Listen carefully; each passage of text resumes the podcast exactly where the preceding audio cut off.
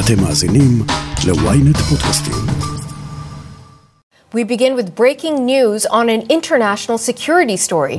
The U.S. has confirmed it has downed a suspected Chinese spy balloon. Work is now underway to recover the debris off the Carolina coast. American officials... בין הדיווחים על הרפורמה המשפטית והמצב הביטחוני ואסון רעידת האדמה בטורקיה, בלטה השבוע במהדורות החדשות ובעיתונים פרשה שהיוותה סוג של רגע של נחת. בלון סיני עצום שהפציע בשמי ארצות הברית. בלון, ריגול, אמריקאים מצחיקים שעומדים על גבעה עם רובה ומאיימים לירות בו. איזה כיף, סוף סוף קצת כיף. רק שכתוצאה מכך, מזכיר המדינה האמריקני בלינקן ביטל פגישה מתוכננת לסין, וכולנו נזכרנו שהסיפור הוא רק חלק ממאבק על ההגמוניה העולמית בין שתי המעצמות הכלכליות הכי גדולות. למה אי אפשר פשוט ליהנות לפעמים? אז בואו ננסה בכל זאת. אני יואב רבינוביץ', וזאת הכותרת. Take him out. Oh my god, they shot it down. No way! ניצן דוד פוקס, אנליסט גיאופוליטי ומגיש הפודקאסט המשחק הגדול. מה זה הבלון הזה? אין איש יודע. הסינים טוענים שזהו בלון מזג אוויר, האמריקנים חושבים שמדובר בבלון ריגול, אנחנו יכולים רק לנחש. אני חושב שלא כדאי לנפח יותר מדי את הבלון כשלעצמו. אוי, אנחנו נעשה את המשחק הזה הרבה לדעתי בפרק הזה. אז אה, טוב, אז בואו נתחיל מההתחלה. אה, אנחנו לומדים על קיומו של הבלון ביום שלישי שבוע שעבר. הפנטגון חושף שהוא עוקב אחרי בלון סיני לטענתו שמרחב בשמי ארצות הברית. אני מכיר דיווח אחד שהפנטגון גילה בכלל קיומו של הבלון מדיווח של טיסה מסחרית שטסה לידו, בגלל שלבלון יש חתימת אה, מקם נמוכה אז פשוט לא עלו עליו עד לאותו רגע. הפנטגון עוקב אחרי הבלון שמרחב בשמי ארצות הברית ומחליט אה, בשלב לקראת סוף השבוע ליירט אותו. הסינים יוצאים אחרי ההכרזה האמריקנית שאנחנו עוקבים אחרי בלון סיני, הם יוצאים בהודעה שאומרת כן, זה בלון שלנו, מדובר בבלון מזג אוויר, אנחנו מאוד אה, מצטערים שהוא הגיע לארצות הברית, אך בגלל כוח עליון הוא סטה ממסלולו ואין לנו דרך אה, לשלוט עליו. למרות שאתה אמרת לא לנפח את הבלון, אני בכל זאת רוצה לשאול אותך מה אתה חושב. איזו סיבה יש לסינים שיהיה להם בלון כמו שהם טוענים, שהוא למחקר מטאורולוגי שם בארצות הברית, ומצד שני, איזו סיבה יש להשקפת האמריקאים לצורך העניין, שהסינים ישלחו אליהם בלון ריגול כזה בזמן שאנחנו יודעים שיש לוויינים ואמצעי ריגול שהם קצת פחות obvious. יכול להיות באמת שמדובר באיזשהו בלון מזג אוויר שנועד אה, לבדוק את התנאים אה, לדוגמה או בימים הקרובים לסין או אפילו באוקיינוס אה, השקט. מה שיכול להטריד את האמריקנים זה א' שבלון כזה אולי יכול לספק רזולוציה טובה יותר. דבר שני הוא יכול לבצע איזה שהם מעקבים לספקטרום האלקטרוני לדוגמה מעל בסיסים צבאיים אמריקניים לדוגמה יירוט של תקשורת ואולי אגב גם לנסות ולהבין באמת ריגול של מזג האוויר כלומר להבנה של זרמי אוויר וזרמי מים יש השפעה גם בתכנון צבאי. אז אם אני רוצה רגע כן חלילה אבל אם אני רוצה להכיר את האויב שלי כמו שצריך את ארה"ב במקרה הזה אני רוצה גם להבין איך uh, מתנהל מזג האוויר שם איך מתנהל האקלים שם כי זה יכול להשליך לי חלילה לדוגמה אם אני רוצה לחשוב על הפעלה של נשק כימי או אפילו נשק גרעיני.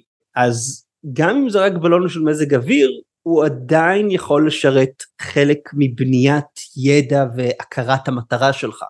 אבל אני חושב שאולי הדבר הכי מטריד את האמריקנים זה שההודעה הסינית על זה שהבלון שלהם באה רק אחרי שהאמריקנים אמרו שאנחנו עוקבים אחרי בלון סיני.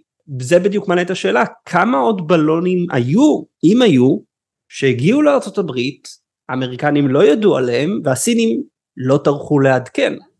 באוזניים ישראליות, או סתם באוזניים הישראליות שלי, זה היה נשמע מוזר שלאמריקנים לקח כל כך הרבה זמן ליירט את הבלון, ומנגד שהסינים כל כך נעלבו מזה שמיירטים להם בלון, שחדר למדינה ריבונית אחרת. מה ההיגיון מאחורי שתי התגובות האלה?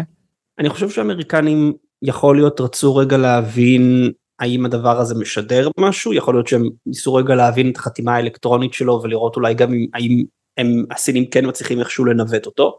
אז יכול להיות שהיה ערך בלתצפת עליו עד שהוא הגיע לאזור שבו אפשר ליירט אותו בבטחה מבלי שיפלו שברים ויהרגו חלילה או יפגעו במישהו למטה. אני חושב שהסינים בעיקר היו מופתעים כי הם, הם אולי רצו, א' יכול להיות שזה לא הבלון הראשון, הבלון הסיני הראשון שמגיע לשם ארצות הברית. אה, אז יכול להיות שהם היו מופתעים שפתאום עלו על זה שזה כבר שאלה ראשונה כלומר אנחנו יודעים שיש בלון אחד שהגיע האם היו עוד בלונים ודבר שני הם כנראה היו מופתעים מהתגובה האמריקנית כלומר האמריקנים אה, ביטלו או דחו למועד לא ידוע את הביקור של מזכיר המדינה אנטוני בלינקן. Uh, I spoke this morning with Director of the CCP Central Foreign Affairs Office Wang Yi to convey that in light of China's unacceptable action I am postponing my planned travel this weekend to China. אז מה לגבי האפשרות שהיו עוד בלונים כאלה בעבר? חבר קונגרס רפובליקני מפלורידה, מייקל וולץ, הוא אמר ל-CNN שהפנטגון עדכן את הקונגרס שגם בזמן ממשל טראמפ היו בלונים שנצפו ליד טקסס ופלורידה. אבל המידע עליהם התגלה בדיעבד, כלומר רק לאחר שהממשל התחלף בזה של ביידן. בשבוע האחרון, רפובליקנים רבים תקפו את הנשיא ביידן, הם טענו שהתגובה שלו הייתה מאוחרת מדי, הוא יירט את הבלון מאוחר מדי, אבל הוא בתגובה טען שהוא פשוט המתין עם היירוט כדי למנוע מהשברים של הבלון לפגוע באזרחים. כלומר, חיכה שהבלון ככה יגיע לים, וגם רצה למקסם את האפשרות לאסוף מודיעין לגבי הבלון.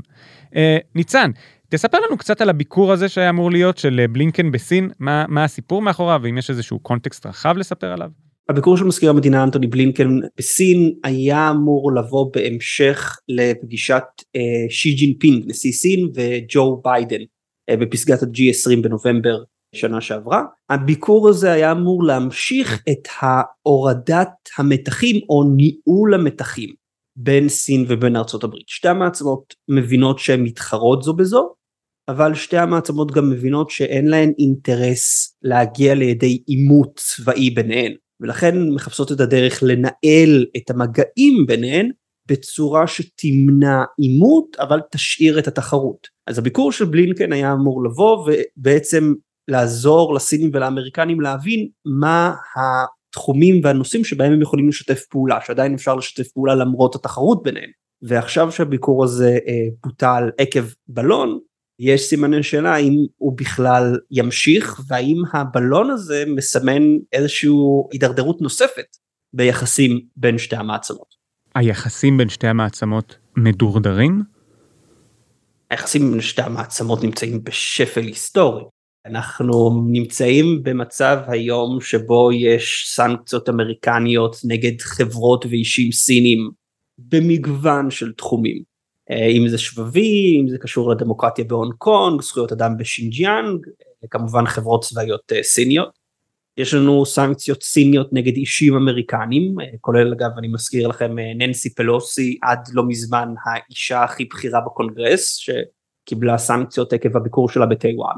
שתי המעצמות מבינות שהן כבר לא הולכות לכיוון של אינטגרציה כלכלית אלא הן מתנתקות זו מזו אם האמריקנים שמים דגש במיוחד לא רק אה, להקטין את התלות שלהם אה, בייצור סיני אלא גם להקטין את התנועה של טכנולוגיה אמריקנית לסין, למנוע מסין ידע, מכשירים, שבבים מתקדמים כדי במטרה מוצהרת לפגוע בסין טכנולוגית.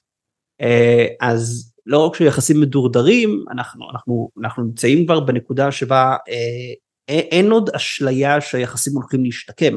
כלומר השאלה עכשיו זה רק האם יהיה לנו גם עימות צבאי ביחד עם התחרות הזאתי או שמא שני הצדדים יצליחו למנוע את העימות ולהישאר בקווים של תחרות שהיא בעיקר כלכלית, טכנולוגית, דיפלומטית. אתה מדבר עד עכשיו במושגים של אה, הפעלת כוח, גם אם הוא כוח אה, רך או כוח כלכלי של אה, סנקציות למיניהן, יש גם אבל איזשהו אפולוגטיקה מוסרית לצעדים האלה, כלומר איזשהו טיעון, אנחנו מטילים סנקציות לא רק כי אנחנו בתחרות, אלא כי הסינים עשו לנו כך וכך, ולהפך מצד הסינים, כלפי האמריקאים כי הם עשו לנו כך וכך, חוץ מהסוגיה של פלוסי שהיא די ברורה כי היא ביקרה בטיוואן. אני חושב שה... פעולות נגד סין אה, נתפסות בארצות הברית בטח אה, בממשל ביידן כחלק מהתחרות או המאבק בין דמוקרטיות ואוטוקרטיות. אה, נושא שהממשל שם אותו כרעיון המרכזי של האסטרטגיה הלאומית שלו. ולכן מבחינת האמריקנים התחרות מול סין, הסנקציות נגד סין נועדו בעצם להבטיח את העליונות של הדמוקרטיה ולוודא שהדמוקרטיה מנצחת את האוטוקרטיה, כשסין היא האוטוקרטיה הגדולה והחזקה בעולם כיום. מבחינת הסינים התגובה שלהם לאמריקנים היא בעיקר משיקולים של ביטחון לאומי ואולי אפשר לקרוא לזה גם איזשהו כבוד לאומי כלומר הם מוצאים את עצמם מתמודדים ומנסים להדוף את מה שהם רואים כהתערבות אמריקנית בנושאים סינים פנימיים.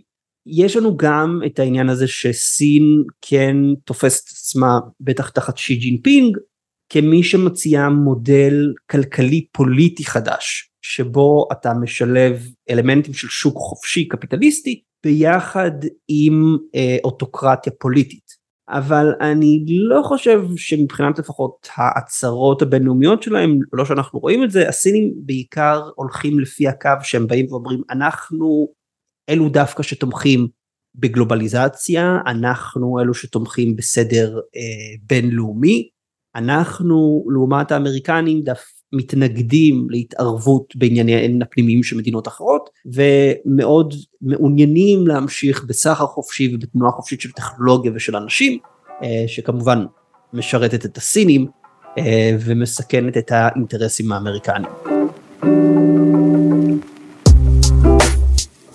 אז הפן האידיאולוגי של המתיחות בין ארצות הברית לסין הוא בין דמוקרטיה לאוטוקרטיה. אבל המתיחות הזאת נסובה כאמור על כוח, או במילים אחרות, על כלכלה. איך אמר האסטרטג של קלינטון? זו הכלכלה, יא חתיכת דגנרט מטומטם. אז מיד נצלול קצת יותר לעומק בנושא הזה, הודעה קצרה ומיד נמשיך עם הכותרת. Ynet פלוס החדש עם הסיפורים הכי מעניינים ומיטב הכותבים. חודש ראשון בחמישה שקלים ותשעים בלבד. למצטרפים חדשים כפוף לתנאי השימוש.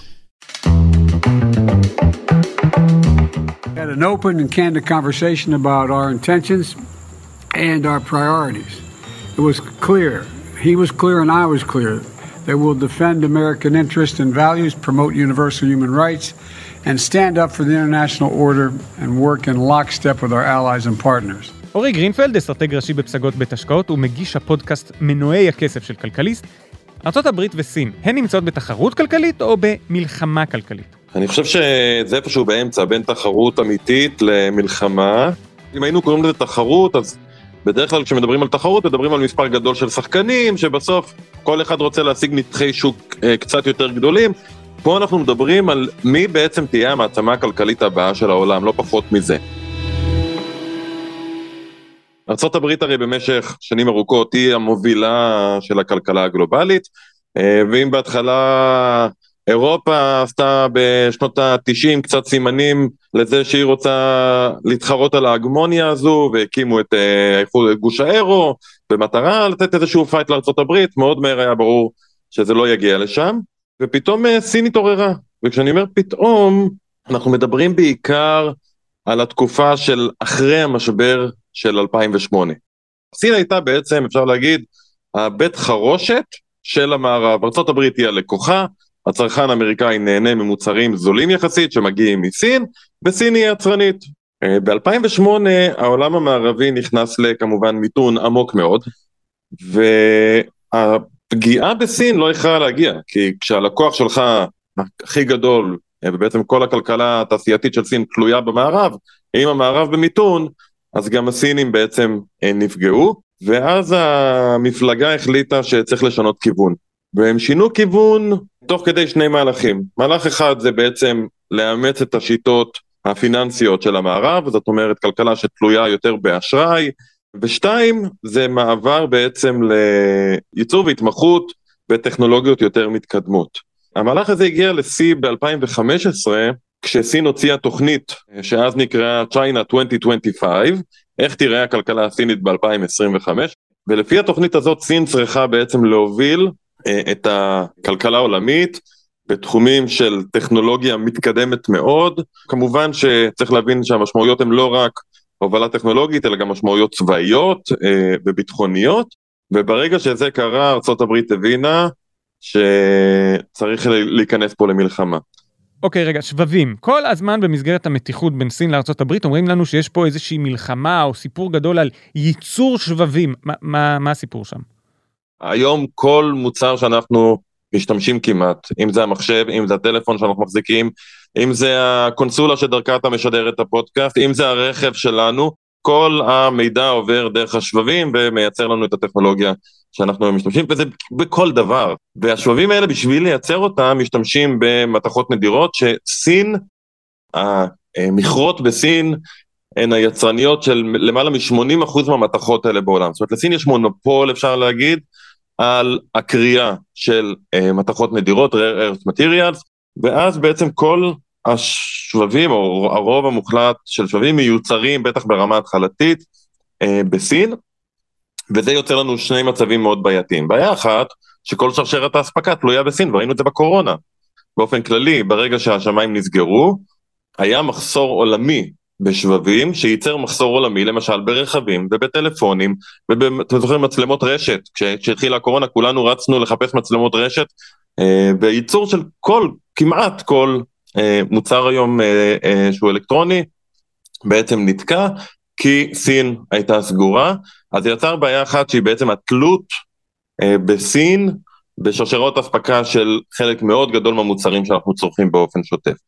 התלות השנייה היא גם תלות שהופכת להיות יותר ויותר אה, מדאיגה מבחינת אמריקאים, אגב זה קצת מזכיר או קשור לסיפור עם הבלון, זה שבעצם החברות הסיניות אה, חושדים או מעריכים שבתוך השבבים שהן מייצרות אה, יש בעצם תכנות. כדי לייצר מנגנוני ריגול כלשהם אחרי אה, המערב, למשל אה, דיברו בזמנו על השרתים אה, שמייצרות החברות הסיניות, אה, שבעצם מאפשרים לממשל הסיני לקחת מידע שעובר בשרתים, וכל החברות בעולם משתמשות בשרתים סינים, וזה מייצר חשש מאוד גדול במערב, אז בסוף אני חושב שארצות הברית מעבר לעובדה שהיא תלויה בסין כי חלק גדול מהייצור בסין, הפחד הגדול הוא שסין בעצם תוביל בענפים טכנולוגיים, ואז הפירמות האמריקאיות לאט לאט יידחו והכלכלה האמריקאית כולה תידח. אחד הענפים אגב, שהכי מעניינים במובן הזה, זה הענף של האינטליגנציה המלאכותית. חודש האחרון אין מישהו שלא שמע על ה-chat GPT, נכון? נכון. וכל מה שקשור ל-AI. כן, אז... אני את כל השאלות שלי פה מבסס עליו, כן. אני את התשובות. אה, יש גם חברות סיניות שבעצם מפתחות מנועי AI, וזה איום. ואם הסינים יובילו או יצליחו לייצר יתרון בתחום ה-AI, שזה תחום שילווה את כל העולם ב-20 שנה הקרובות והוא רק מתחיל להתפתח, אה, זה איום, זה איום על המערב, בטח כשלוקחים בחשבון, איך נגיד את זה בעדינות, את אה, רמת המוסר הבסיסית של הממשל הסיני לעומת ממשל מערבי. עכשיו זה לא שממשל מערבי הוא אה, צדיק גדול, אבל בכל זאת יש הרבה יותר בלמים ומאזנים, כשבמערב יש דיון מאוד גדול ופורה ולא מפסיקים לדבר על זה, אז זה עוד איזשהו פחד בעצם של המערב, של האמריקאים בפרט מבחינת סין, כשאתה נכנס לתחרות אם לצד השני יש פחות מגבלות אתיות, אז יהיה לך יותר קשה להתחרות. 我们坚持以最大诚意，尽最大努力， כשאלה לסיום אז, אנחנו מה, הולכים להיפרדות כלכלית? איך זה הולך, אה, מה צפוי מפה והלאה? תראה, קשה יהיה להיפרד כלכלית כי בסוף באמת, קודם כל, אה, המערב עדיין תלוי בסין. אם יפסיקו לייצר בסין, אז כמובן שאנחנו נראה מחירים של לא מעט מוצרים רק ממשיכים ועולים. עדיין אה, חלק גדול מהייצור ייעשה כנראה בסין. וגם הסינים תלויים עדיין במערב, כי הם עדיין לא בשלב שהם יכולים להיות תלויים בעצמם. עכשיו, השאלה אם הם יצליחו להגיע לשם, אני חושב שאנחנו נראה בשנים הקרובות בעיקר את התהליך אחד שהוא תהליך דה-גלובליזציה, שאגב זה תהליך שימשיך לשמור על אינפלציה גבוהה יחסית, לא כמו היום, אבל יותר גבוהה בטח מהעשור הקודם, ואנחנו נראה בעצם את המלחמה הזו, מלחמת, ה... מלחמת הסחר או מלחמת הטכנולוגיה, ממשיכה וינסו לייצר כל מיני מגבלות כאלה ואחרות, אם זה דרך סנקציות, אם זה דרך אה, בתי משפט ותביעות על גניבה של קניין רוחני, נגד החברות הסיניות, ואני חושב שאנחנו נראה את התהליך הזה, את הקרב הזה, אה, רק הולך ומתחזק בשנים הבאות. אורי גרינפלד, אסטרטג ראשי בפסגות בית השקעות ומגיש הפודקאסט מנועי הכסף של כלכליסט, המון המון המון תודה לך. תודה רבה.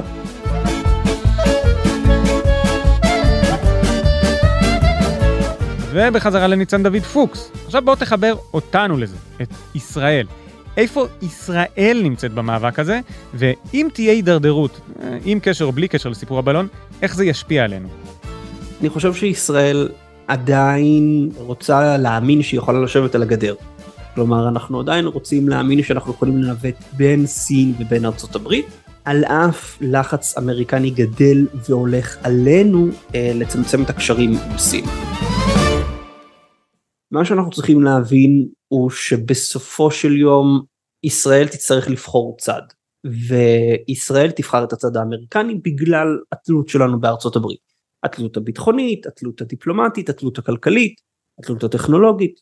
אנחנו נבחר את הצד הזה וכאשר נבחר את הצד הזה אנחנו נצטרך להתחיל לצמצם את הקשרים שלנו עם סין. עכשיו לצמצם קשרים לא אומר בהכרח לצמצם קשרים בתחום של סחר אבל כן לצמצם את ההשקעות הסיניות בחברות טכנולוגיה ישראליות בסקטור ההייטק הישראלי. לצמצם את הנוכחות של אה, חברות סיניות בפרויקטים לאומיים גדולים אה, בפרויקטי תשתית גדולים כמו קו הרכבת הקלה.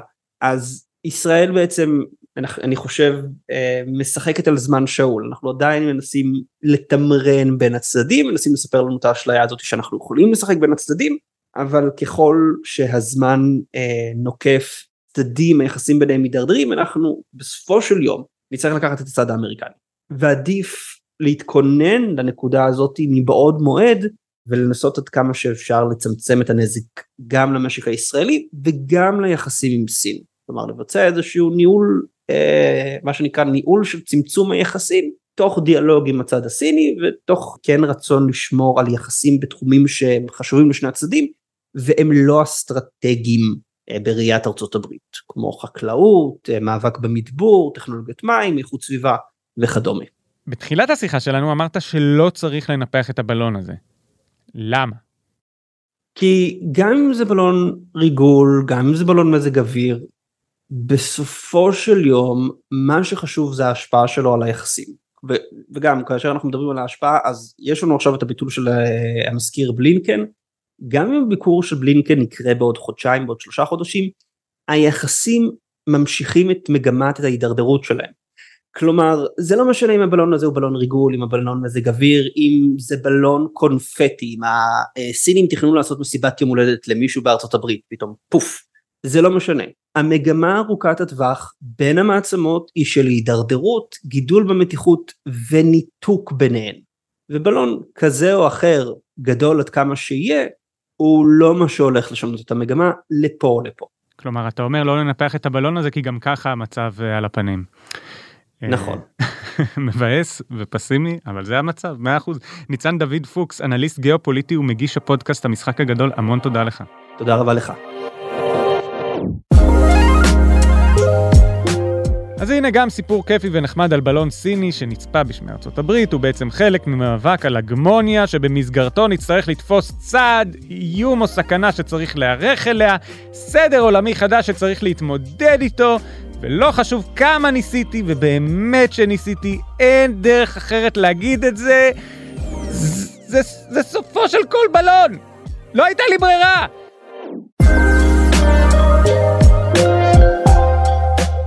עד כאן לכותרת להפעם, אתם מוזמנים לעקוב אחרינו בוויינט רדיו, באפליקציה בנייד וגם ברכב, או איפה שאתם שומעים את הפודקאסטים שלכם. לא מתערב לכם. אם זה קורה באפל או בספוטיפיי, אתם מוזמנים גם לדרג אותנו ולהאזין לפרק נוסף שלנו. חפשו את הפרק, לסינים כבר נמאס מהקורונה, וגם למשטר. עורך הפודקאסטים הוא רון טוביה. איתו בצוות הכותרת ישי שנר ושרון קידון. מזכיר המפלגה הקומוניסטית בסין הוא שי ג'ינג פינג. תחקיר הפקה ועריכה אלי שמעוני וגיא סלם. אני יואב רבינוביץ', בום טראח, מה קרה? הבלון התפוצץ, הבלון נקרע, ממש התאפקתי, לא להגיד את זה. יאללה ביי.